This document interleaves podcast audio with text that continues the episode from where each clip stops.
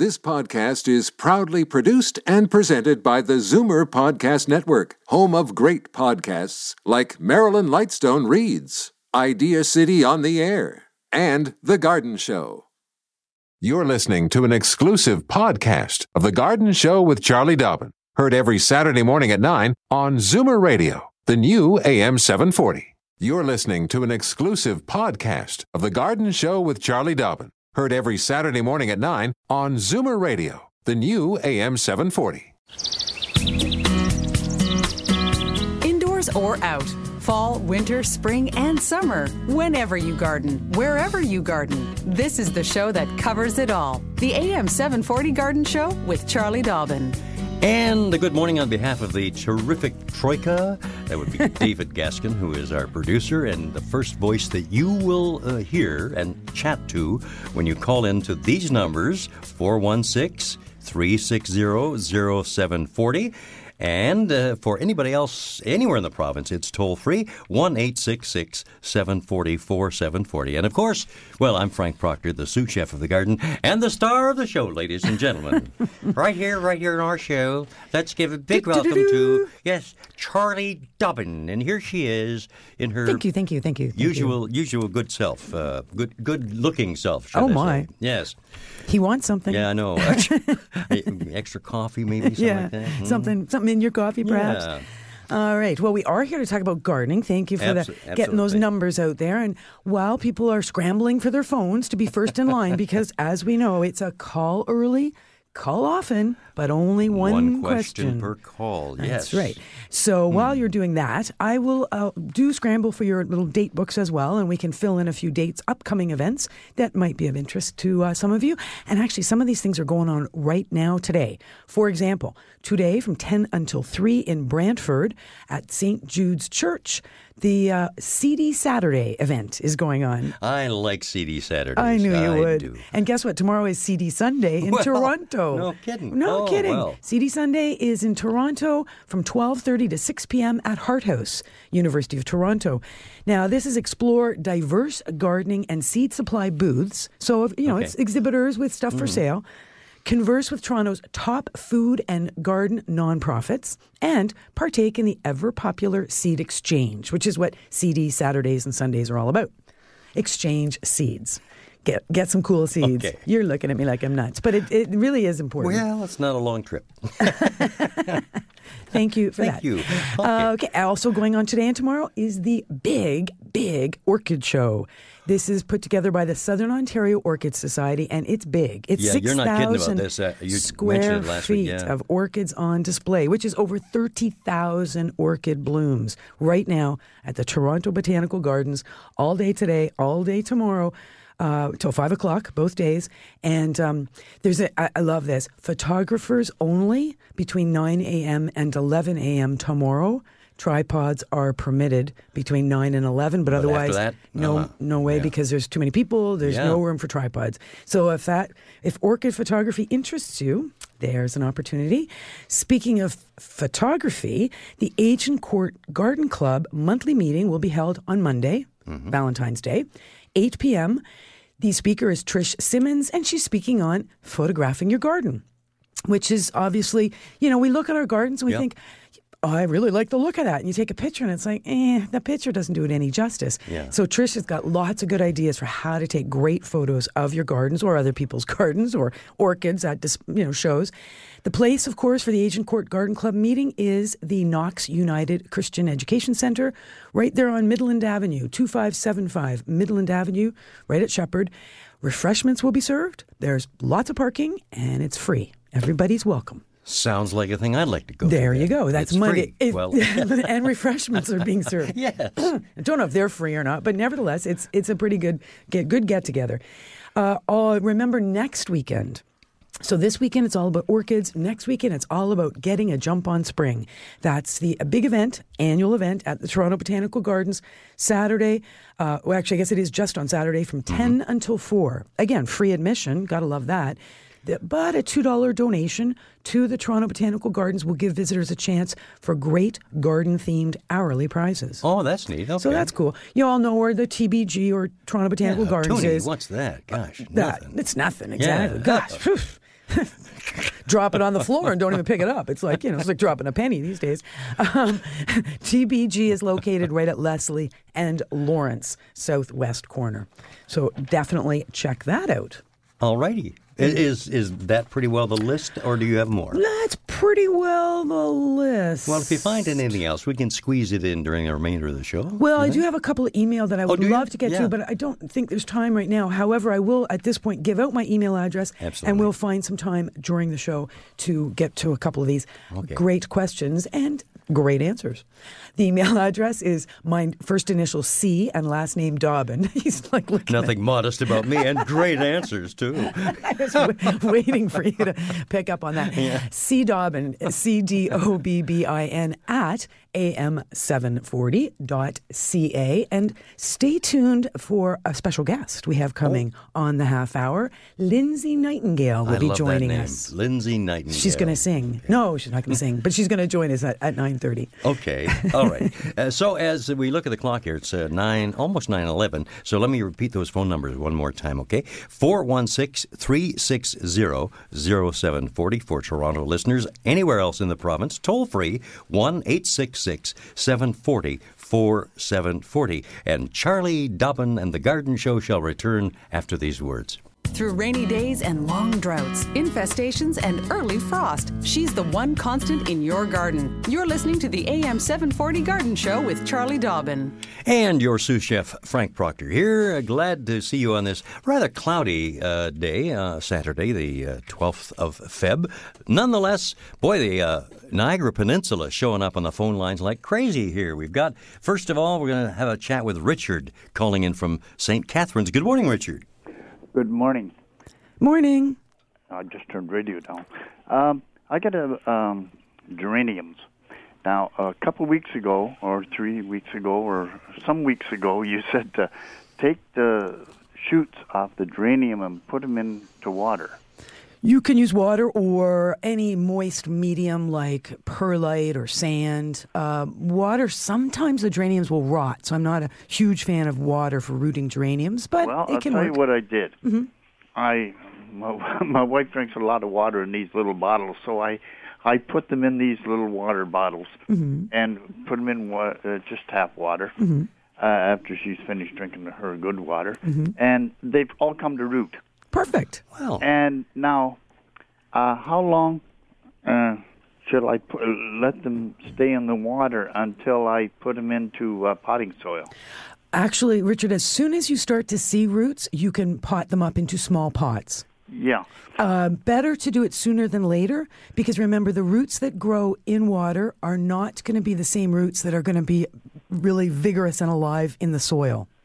Uh-huh. So that's why a lot of energy is going into root growth in this in the water, obviously, and ultimately the plants are going to have to grow more roots uh, once they get into the soil. So if you, it's a matter of getting some little four-inch pots and some fresh potting soil and moistening that potting soil. And I just use a pencil usually, or you know, kind of make a, a little bit of a divot in the center after I've put some soil into the pot. Pop one cutting into each the center of each pot. Gently firm the soil around the the stem, making sure that the roots are covered. Water once, put them in a sunny spot, and leave them alone until it's time to water again. And that will that leaf fall off? Uh, is there just one leaf there now? Yeah. It may. Um, it just depends. Yes, ultimately, it's going to fall off after new buds and shoots and new leaves start to grow. Yeah, that that will be the main stem, won't it? That the stem you have in there now will be the main stem. Yeah.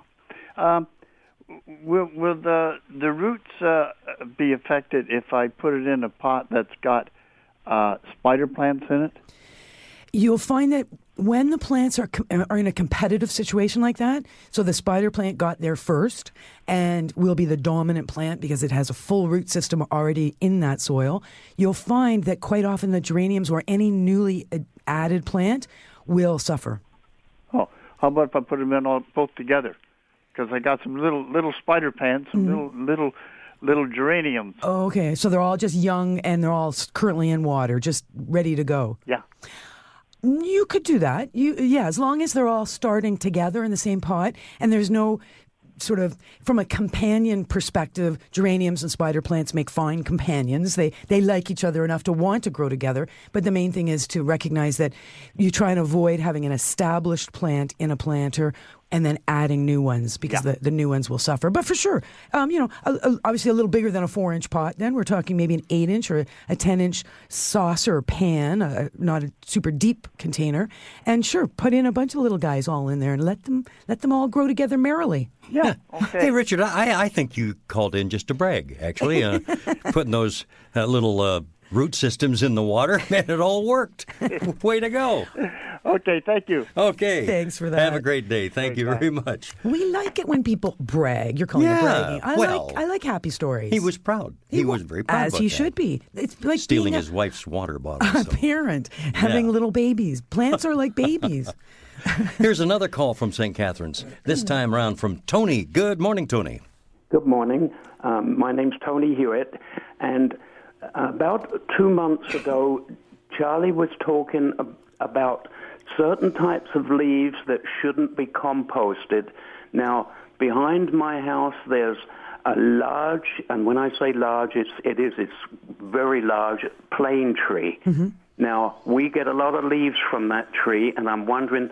Um, and also in the front we have a small leaf linden, which is a city tree.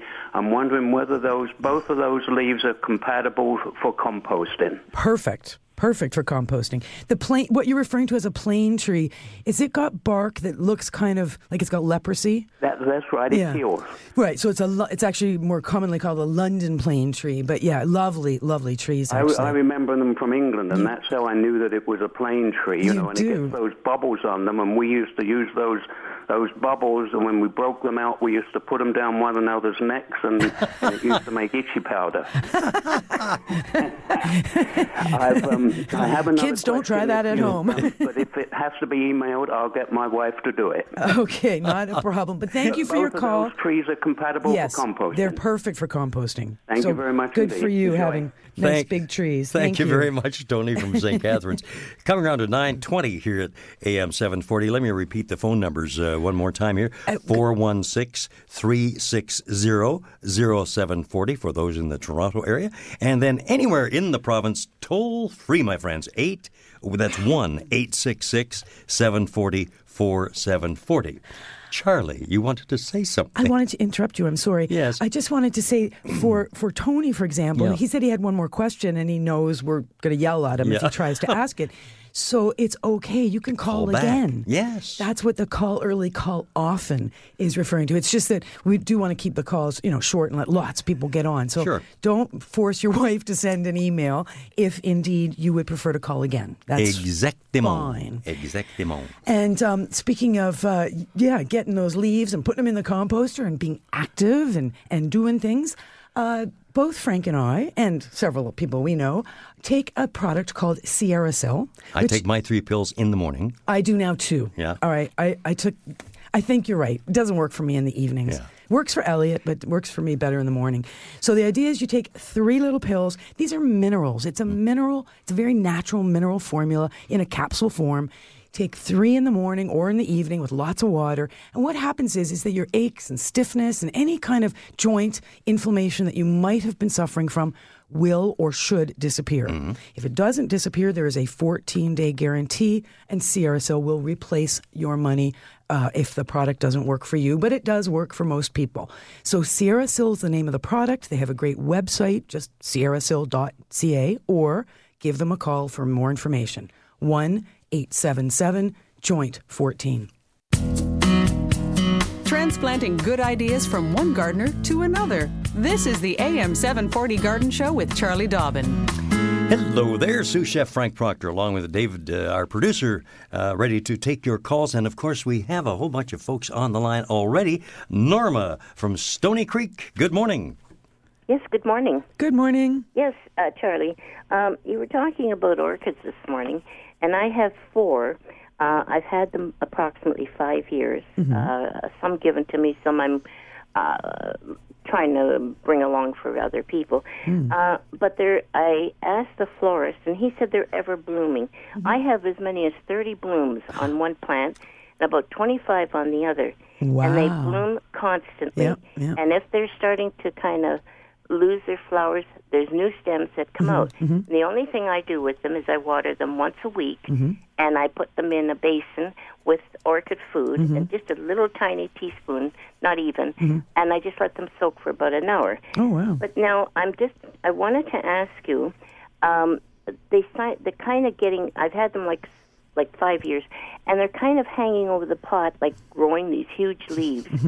Uh, I asked the florist. I deal with Cole's florist in uh, Grimsby, mm-hmm. and they suggested that I not transplant them until they stop blooming. Right. well, they're blooming. Five uh, years from now, maybe. but I wondered this year. Mm-hmm. I don't know if it's because it's cold. I keep my house at about seventy degree, mm-hmm. but at night I turn the furnace down, and the humidifier wasn't working on it until my son fixed it. And now I have lots of humid uh, humidity on the window, but I face the flowers face a southwest window, and I just wondered they're starting to kind of. Um, fade, like they're they're starting to die off a bit. And I wondered, I've never, I only had this once before, and I don't know the reason. And I just wondered, why am I losing them now? Is it maybe because the plants are starting to get a bit older, or what am I doing? Okay, well, just what comes to my mind right away, the, you mentioned temperature, and that can have an effect. It for can. meaning that orchids generally like room temperature, so 70 degrees plus, as opposed to 70 degrees and below. Okay. So there's that, which which can be a little bit stressful on them. I'm wondering if um, you mentioned you water weekly with a little bit of fertilizer in your water, and you water by immersing or, or just letting yes, them I immerse absorb. the, the whole pot in, Yeah. and I just just below the line, like I don't let the water hit the top of it. Right. it, and it's always tepid water. And do you do that the exact same schedule year round? See, I wonder if that, mind you, you've been doing that for five years, but we know that in the winter, light levels are lower, Uh-huh. plant growth is slower, and plants will always use less water Okay. in the winter. So I'm wondering if perhaps there's a little bit of that going on. And as the plants have gotten bigger, and of course the pots haven't, Uh-huh. there's more and more root in there, and there's less and less substrate. Uh-huh. Uh, if there's a, a little bit of a, a stress going on for that reason as well. There is a lot of roots, uh, roots at the bottom. I had a little plant given to me, and it, would, it had been watered from the top all Mm-hmm. the time. And uh, so I started putting it in with the water with the others, and it's got three great big beautiful leaves on Yeah. it. No, what you're doing is great. You've obviously got a real good, you know, knack And and, I have and a large bay window, uh, no curtains in front of it. I have a big maple tree outside Oh, good. in so the summer. less sun in the summer, which is good because it's too intense. think I should cut back on the watering. Well, I, frankly, what I would probably do, I mean, I water based on feeling the soil, but of course, with orchids, you can't do that. Mm-hmm. So do be aware of the weight of the plant because obviously they're small enough that you know you can lift them They're up. light, So yeah. wait till they're fairly light, even if it's a ten day span between watering. That might make a difference. Now. Rather than waiting for them to stop flowering, I would be inclined to do a transplanting of them into clay pots Okay.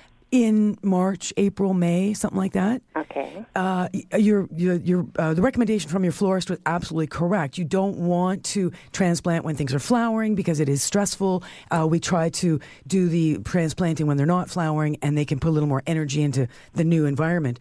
But if they're not going to stop flowering for you, Well, see, you, they you keep just sending new. As Yeah. these stems of flowers are dying off, That's great. The new shoots are coming out, and That's like I can't even really cut them back because the shoots are they're quite So long. I mean, many. they cover the window, yeah. and I just didn't know.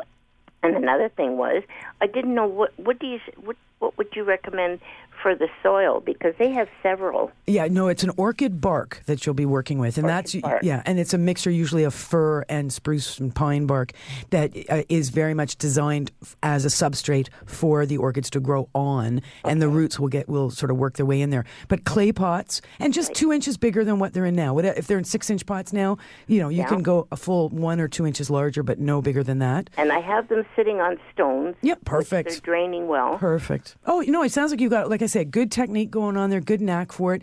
Um, your biggest problem is they won't stop flowering. I, I think that's okay. If I could reach into our record library, I'd be playing the platters. You've got the magic touch Yeah. right now. yeah. Florists told me they're ever blooming, and that's the only Yeah. thing I go. go but I mean, I usually I have usually thirty blooms on the one That's- plant, and the other one goes about twenty-five. Wow. And then even the the other ones, now I have a yellow one. The other two are one's a, a variegated, the other's solid. I have a yellow one now. And it got kind of frostbitten when I had it given to me. Oh, And it's got six blooms on it now, so I've kind of brought that back. But I'm Good. just concerned about the Yeah. temperature of the house. Well, like I say, that's that's the reality. I mean, the cost of electricity. You know, what are you going to do? You've got to And it has lower the temperature. outside, but the window is not cold. Yeah. There's more humidity on it now. Yeah, I would just don't worry too much about the temperature. Just be more careful with the watering, and certainly Okay. do transplant if you get a chance to this spring. okay, well, thank Thanks, you very Norma. Much. Thanks, Norma. right. Bye-bye. Bye bye. Take care of Stoney Creek. I love that. Yeah. What a Uh, problem. Coming up to uh, 929 here on the show. And I know that we're going to have a special guest we coming by are. very shortly. Uh, So we'll- somebody named Lindsay Nightingale will be joining us. Just going to ask the other callers on the line to be patient. We'll be back to you, okay? And uh, once we once we reach our uh, special guest, we'll go to that.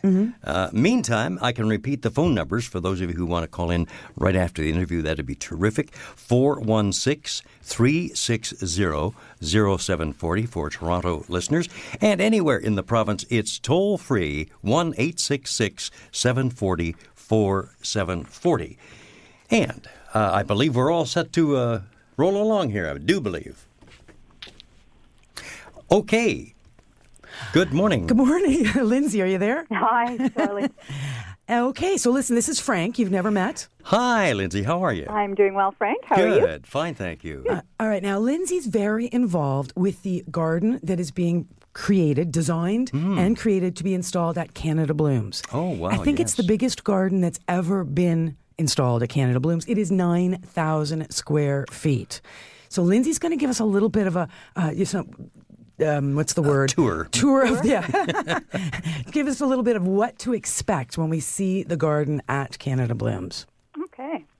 Um, well, it is going to be the entrance garden. So as the um, as people come in, they're going to be coming through the Landscape Ontario Garden, and their first view will be an alley of of uh, beautiful, tall, in in leaf trees, and this alley um, will lead them to a very magnificent wall covered with kalanchoe, and at the base of the wall is a beautiful reflecting reflecting pond, um, which is also going to be set with a stage. So there'll be a stage within the reflecting pond. Wow. So people swim out to the stage when they want to do a presentation.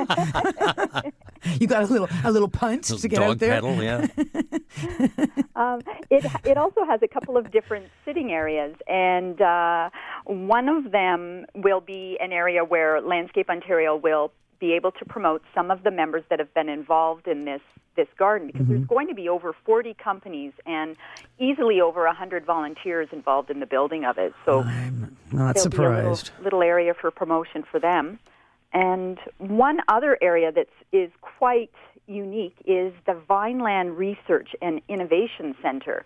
Um, they are they will be having um, an area, an interactive area where uh, where people can come and talk to them and find out a little bit about their center and and participate in a survey that they will be conducting. Oh, well. cool. Well, we've had guests here on the show from Vineland, so I think a lot of our callers are familiar with the research uh, uh, station center. And there, like you say, there'll be some of the experts there to chit chat with the public. Frank had a question. Well, What were you no. I, I was just amazed at the size. Did uh, let me get this straight? Nine thousand square feet. yeah. Is that right? Yeah. 9,000 square feet, plus Wow. about 4,000 square feet of living wall. Wow. Yeah, so vertical. Yeah, mm-hmm. How tall's the wall? They're 15 feet. Oh, my God. man. How long is this going to take? You know, to, to erect and so forth. Well, the building, the actual build starts on the 11th, and we hope to, which is a Friday, and we hope to be finished um, on the Monday, so that Tuesday is our tweaking day. So we make everything beautiful and All put right, in the furniture and you know water and make it look gorgeous.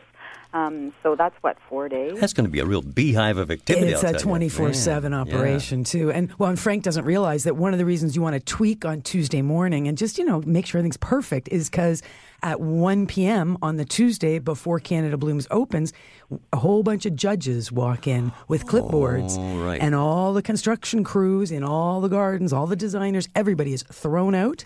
and the judges come in and they start marking these gardens and determining who's got the best of the best. Yeah, it's it's you know, there's a little bit of pressure on everybody. Just a bit.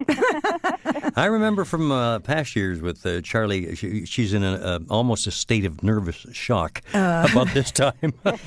Just yeah, it's it does. There's a lot that that goes on that has to come together Mm-hmm. perfectly because timing is everything. You want every plant perfect, every paver perfect, right? Mm-hmm. You want uh, you know just everything to come together so well just for the a five day show. I mean, the Yeah. show opens on Tuesday night for a party and the judges obviously, and then Wednesday it's open to the general public. well, last year I gave her a bowl of Valium soup, and it was all right from that, uh, that point on.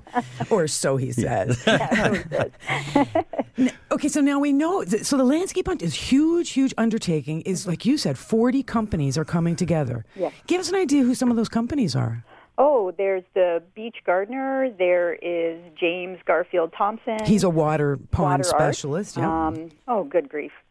well, Tony yourself. Lombardi from uh, Dr. Landscape. Mm-hmm. Um, there's Great Garden. No, what is it? It's uh, Oh, Creative Garden Gardens Creations. Mm-hmm. Ottawa, and so they're coming in from out of town. There's there's a whole huge number of people, definitely. Well, and the original design was spearheaded by Haig Seferian, Yeah. was it not? Yes. Uh, of Seferian landscape architect. He used to have a, a TV show back on HGTV called Garden Architecture.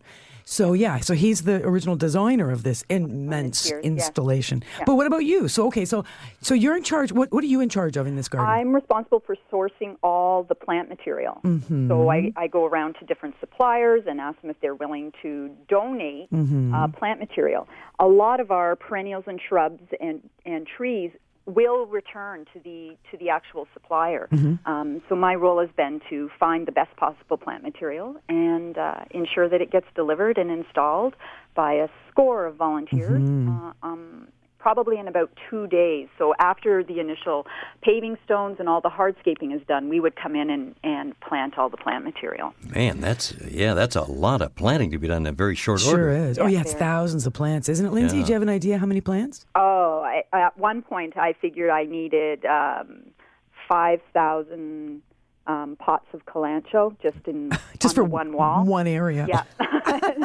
so no, I haven't done a physical count of how Oh, many. you're going to have to at some point. Well, that sounds spectacular. It really does, Lindsay. Oh, that's and and it's the entrance, as Lindsay said. That's going to be the first experience of Canada Blooms. and what's the, what's the date of the show again? show opens on March 16th, Wednesday, Okay. March 16th, and runs through till Sunday, March 20th. Now, okay, so one more uh, quick question here. So we've mentioned that there's professionals and companies, and they're all members of the association, Landscape Ontario. And Dennis Flanagan is is a Landscape Ontario representative who's been here on the show. Again, many of our callers have heard of LO. So, what about you, Lindsay? Tell us about your company. What what um, are you a professional at? Yes. Okay. My company is Yorkshire Garden Services, and we're actually heading into our ninth year this year. Um, we specialize in garden care, garden renovation, bulb planting, four-season container planting, displays, um, and we we service areas in Toronto and Southern York region. Um, yeah, it's it's a phenomenal business. Maintenance is is wonderful. You have fun with it, don't you? Oh, I love it. Yeah, it sounds like too. Lindsay's great. She's been a, a Canada Blooms volunteer from the very beginning. Uh, and at one time, remember, you did your own garden. Yeah, in 2007, Yeah. I, I did it with uh, Fiona's Garden Gate. We did a joint venture. Right. So you were the, the softscape expert, and she did the hardscape, and it came together beautifully. I think you won some awards with that garden. Yep, we won Best Small Garden. there you go. It was gorgeous. It was. It was beautiful. It was very fun. So, well, so you're going to have to get some, eat your Wheaties and get lots of sleep. Yes. And Frank will be sending you a bowl of Valium soup. That's right. Yeah. So when when we show up at Canada Blooms and we see you and hand you a bowl of soup, just eat it. Don't ask Yes, any questions. Charlie.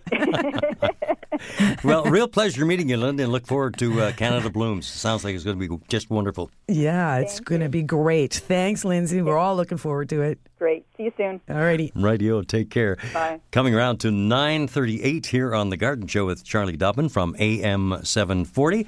I'm Frank Proctor, the sous chef of the garden, and uh, we have a number of calls waiting by. But you had a little note here you wanted to squeeze on. I just, yeah, Yes? if I can squeeze very quickly. Remember, we had a question. Um, gentleman named Alan called from Rockwood, and he was asking about carrots and and maggots that appeared on his carrots. Oh, when yeah. they were in storage. Honestly, I did a whole bunch of looking up on this. Yes, there's some very common insect called the carrot rust fly. The thing about carrot rust flies, though, is that they are in the soil. They lay their eggs on the surface of the carrot roots. Typically, the little larvae, after the eggs hatch, the little larvae, which are like little tiny worms, start burrowing into the carrots. So when you harvest the carrots, you will see tunnels. So there'll be evidence of insect damage. Um, now, no indication that, like in his case, he said he was harvesting them and they looked fine. The damage happened later. Could it be that these little um, insect eggs and larvae are in the sand in his root cellar? Perhaps. Or could it be that the eggs are present and he just doesn't see them? He said he washes them before he puts them in storage, but he's having this damage. Here's a couple of, of tips I did learn about how to avoid issues with the carrot rust fly. One is using row covers over the rows. That's that idea of the sort of cheesecloth um, over top. It just keeps the flying insects from flying in and laying any eggs in the soil or in plants beneath the Oh, that covers. makes sense, yeah. yeah, so it's it's a real barrier that you set up. The other suggestion was to avoid carrot rust flies. Plant your carrots after July 1st. If you plant carrots before July 1st, you will have there will be two generations of this rust fly.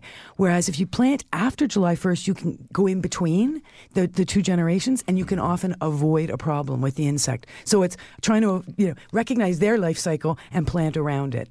The other uh, suggestion was use lots of sand in your rows when you're planting carrots. Sand is not conducive to the eggs hatching or the larva moving through because of the grit. Uh, they experience laceration of their little bodies. I love that. Um, the other thing is there is a, a nematode out there that can be used uh, to protect and guard insects. Uh, it is a beneficial nematode, similar to what we use in our. It's a different nematode, but it's similar to what we use in our lawns to try and, and look after the grubs. The it's a, called Veggie Guard. It is available through Natural Insect Control, and they are a mail order company. So through the web, naturalinsectcontrol.com. So that's my best suggestions on on the carrot rust fly. Thank you, Charlie. And uh, a note to Eleanor in Mississauga. We will be uh, on the air with you in just moments after these words with Charlie Dobbin on The Garden Show. Getting to the root of a growing dilemma. This is the AM 740 Garden Show with Charlie Dobbin. And David Gaskin, our producer, has been lining up the phone calls here. And by golly, we've got a call in from Mississauga, and Eleanor is on the line. Good morning, Eleanor. Good morning, Charlie and Frank. Good morning. I have a clivia plant, and it has about 24 leaves on it. It's mm-hmm. in a six inch pot, mm-hmm. and the, the stem from the last blossoming is still there, and it has like three seed pods on the top of it. Yeah. Now, it's trying, inside the middle now is a, is a flower uh-huh. that's just cramped right down in the leaves. Uh-huh. And it's start trying to open, but it has no elongation of the stem, right? No, it hasn't. No stem at all. And I'm wondering if it is pot bound because I Yeah. can see roots up at the top and all around the plant itself. Okay, so this is a great question because this is exactly what happened to me. So, for those of you that aren't sure, it's actually called a clivia. as- but okay. naturally, I, we normally call it clivia. But clivia because it's named after Lord Clive or some some English somebody or other who discovered them wherever they were discovered. Bottom line, lovely plant, dark green strap-like leaves, almost like an amaryllis with those dark green leaves, and this lovely orange, typically flower Yes. that are long lasting and super cheerful. They're just such a great color. But when the flower stem doesn't elongate and that poor little flower is stuck down inside the, the crown of the plant Yes. and it's desperately trying to open and it's all squished and it's it's all it's horrible you just feel so sorry for it it's got to be repotted Okay. Uh, and I- what is good time to do that? well, what would be best would be actually you could do it now, or you could wait sometime in the next month to two months. Spring is definitely the time to do any repotting that you're needing to do. Definitely use a clay pot when you move it up to a larger pot because clivia do not want to ever be wet. It's an interesting plant that way. It really, really needs to be thoroughly watered, but thoroughly dried down between waterings. And clay pots are always the best when it comes to, to really being able to keep the plant on the dry side. And what kind of soil? Uh, just any, any good quality, potting? yeah, potting mix, soilless mix. Mm-hmm. Um, m- one, the peat-based soilless mixes are, are wonderful because they tend to drain so well, Mm-hmm. uh, and they can be, you know, a real good substrate for a plant like Clivia to to grow. Okay. Um, the other thing is, uh, if you can, now they like a bright sunny spot in our homes.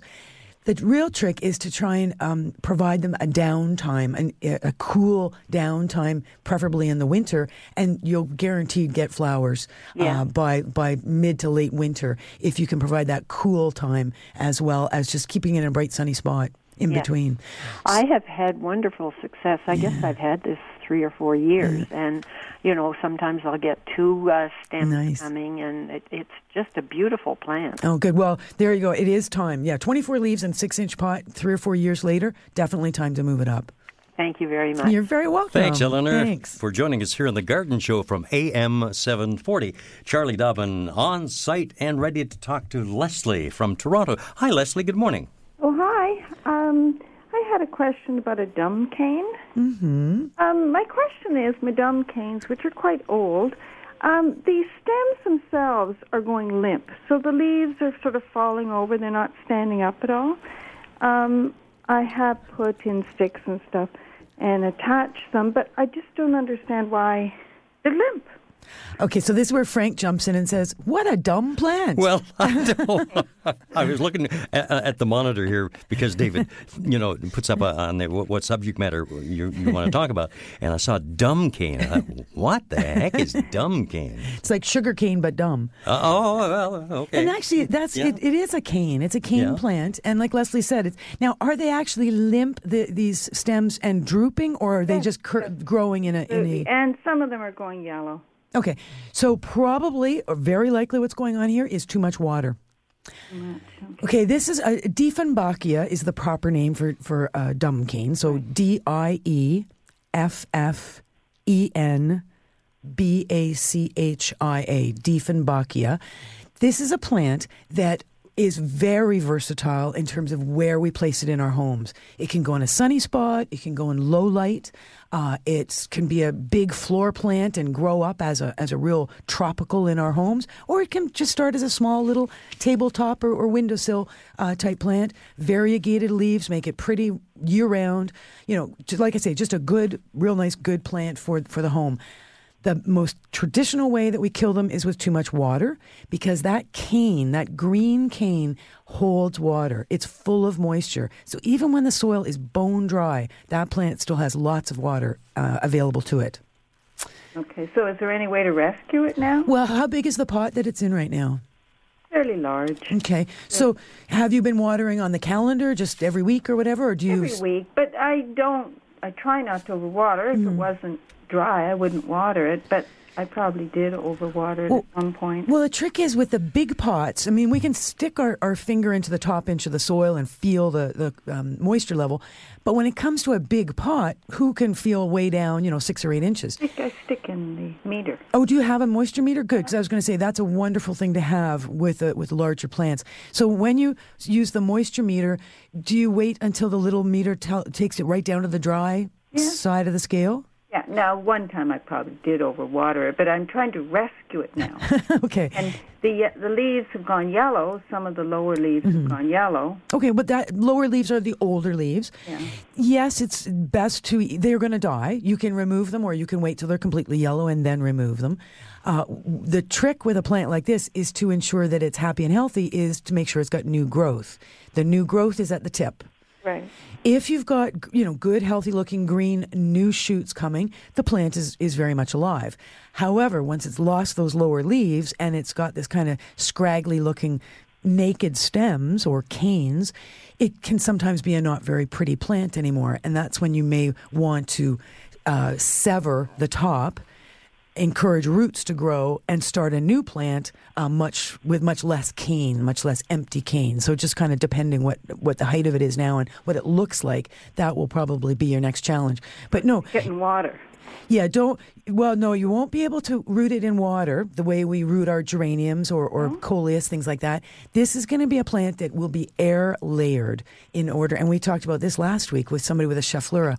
It will. You'll need to air layer the plant, which is a whole trick unto itself, uh, to do that severing of the top. But for now, main thing is only water it when it's bone dry. So really let it dry down clean it up as necessary. If leaves are turning yellow, remove them. You are going to you are allowed now to begin to fertilize your house plants. In usually March is when I start to fertilize the house plants once a month. So a little water with fertilizer. With your dumb cane, you should water thoroughly when you water, but let it dry down right to the dry point before you water again. So it might be every two or three weeks when you water, but do fertilize about once a month. That will encourage new growth. And if necessary, you may have to think about even just taking it out of that pot, wash the pot, get some fresh soil, put it back into the same pot just as a rejuvenation later in the spring. And I have to learn the technique for air layering. That's right. and air, if you have access to the internet, the easiest place to get that information is with a pictorial display off the internet. But I will, after we come back from this next commercial break, I'll just give a quick um, explanation on what air layering is for yourself or anybody who would like to, to know more. Just get, grab yourself a pencil and paper. Speaking of knowing more, not many people know this fact, Leslie, that uh, the Dieffenbachia was actually discovered by John Diefenbaker, who was once famous for saying, Yeah, I have a vision in the north. Uh, Oh, not ig- many people know that. you Ignore know? Frank. He's making that up. okay. Thanks for calling. Alrighty, 952 here on The Garden Show with Charlie Dobbin. Back in just a moment. Through rainy days and long droughts, infestations, and early frost, she's the one constant in your garden. You're listening to the AM 740 Garden Show with Charlie Dobbin. Now, if this show were being televised on, say, Vision TV, uh, you would see both Charlie and I doing Calisthenics. exercise. Yes, yes, arms up and down and up and down. Right. We're getting ready because yeah, uh, that's right. we're either shoveling snow or we're out in the garden, but there's always chores to do, and we want to be in good shape. You've got that right. And the way we stay in good shape and stay limber is we use a product called SierraSil, which is a natural mineral supplement which keeps our joints nice and limber, keeps inflammation down, and keeps us active and healthy and ready to go. you got it. More information 1 877 Joint 14. All righty. Let's go along to the lines here. A lovely name here, Delane calling in. Hi, Delane. Where are you calling from, by the way? Good morning, um, Charlie and Frank.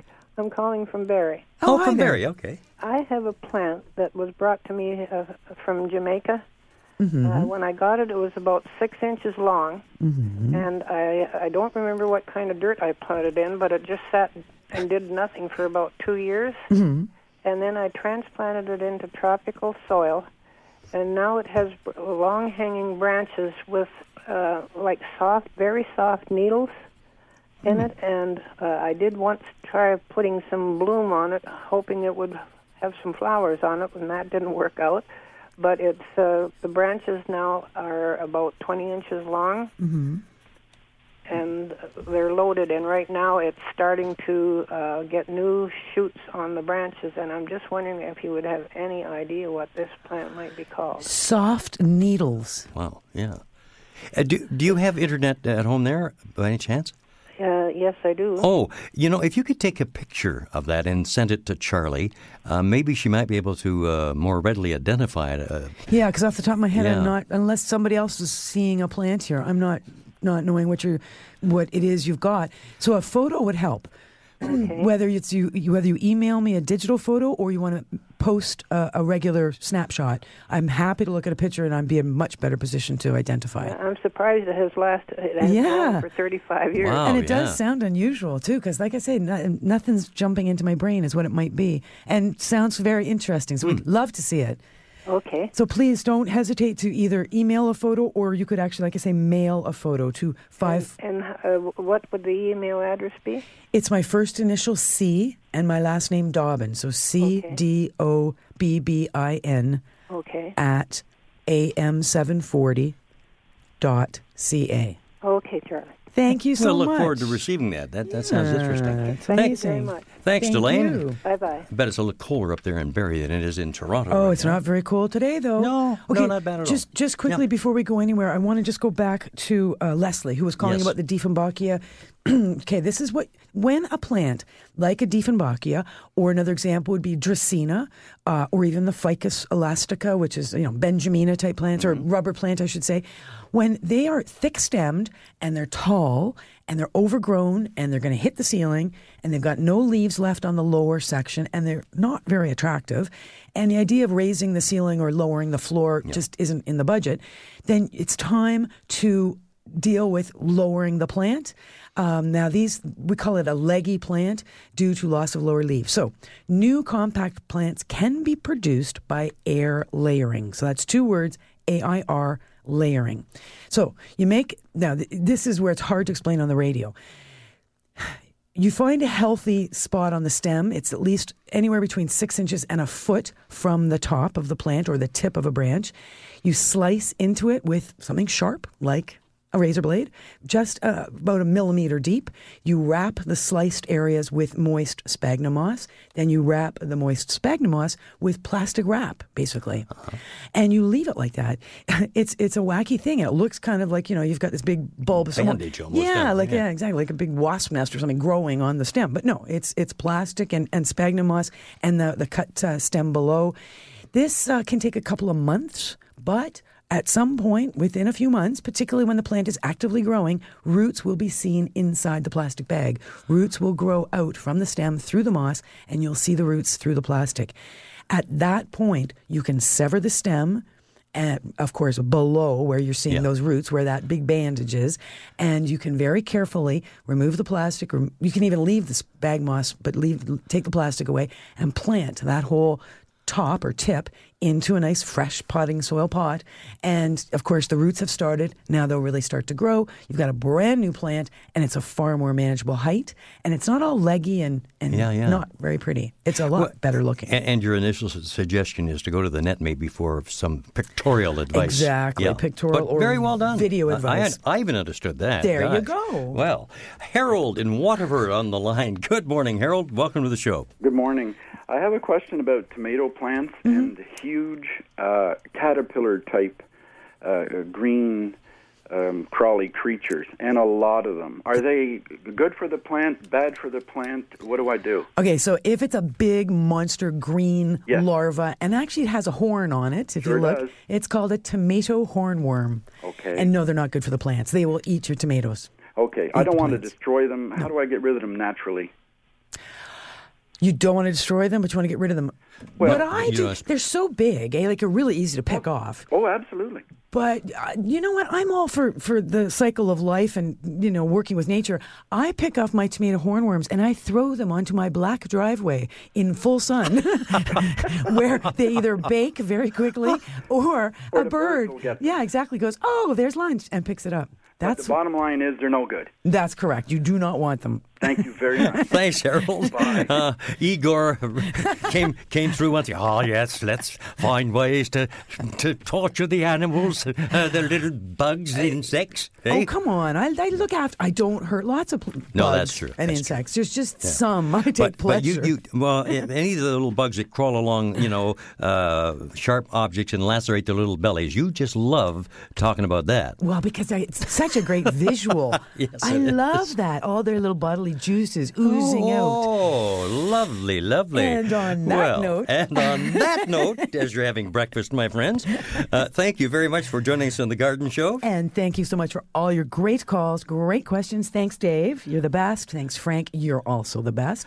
And I'll see you, everybody, next week. This has been an exclusive podcast of The Garden Show with Charlie Dobbin. Heard every Saturday morning at 9 on Zoomer Radio, the new AM 740. This has been an exclusive podcast of The Garden Show with Charlie Dobbin. Heard every Saturday morning at 9 on Zoomer Radio, the new AM 740. This podcast is proudly produced and presented by the Zoomer Podcast Network, home of great podcasts like Marilyn Lightstone Reads, Idea City on the Air, and The Garden Show.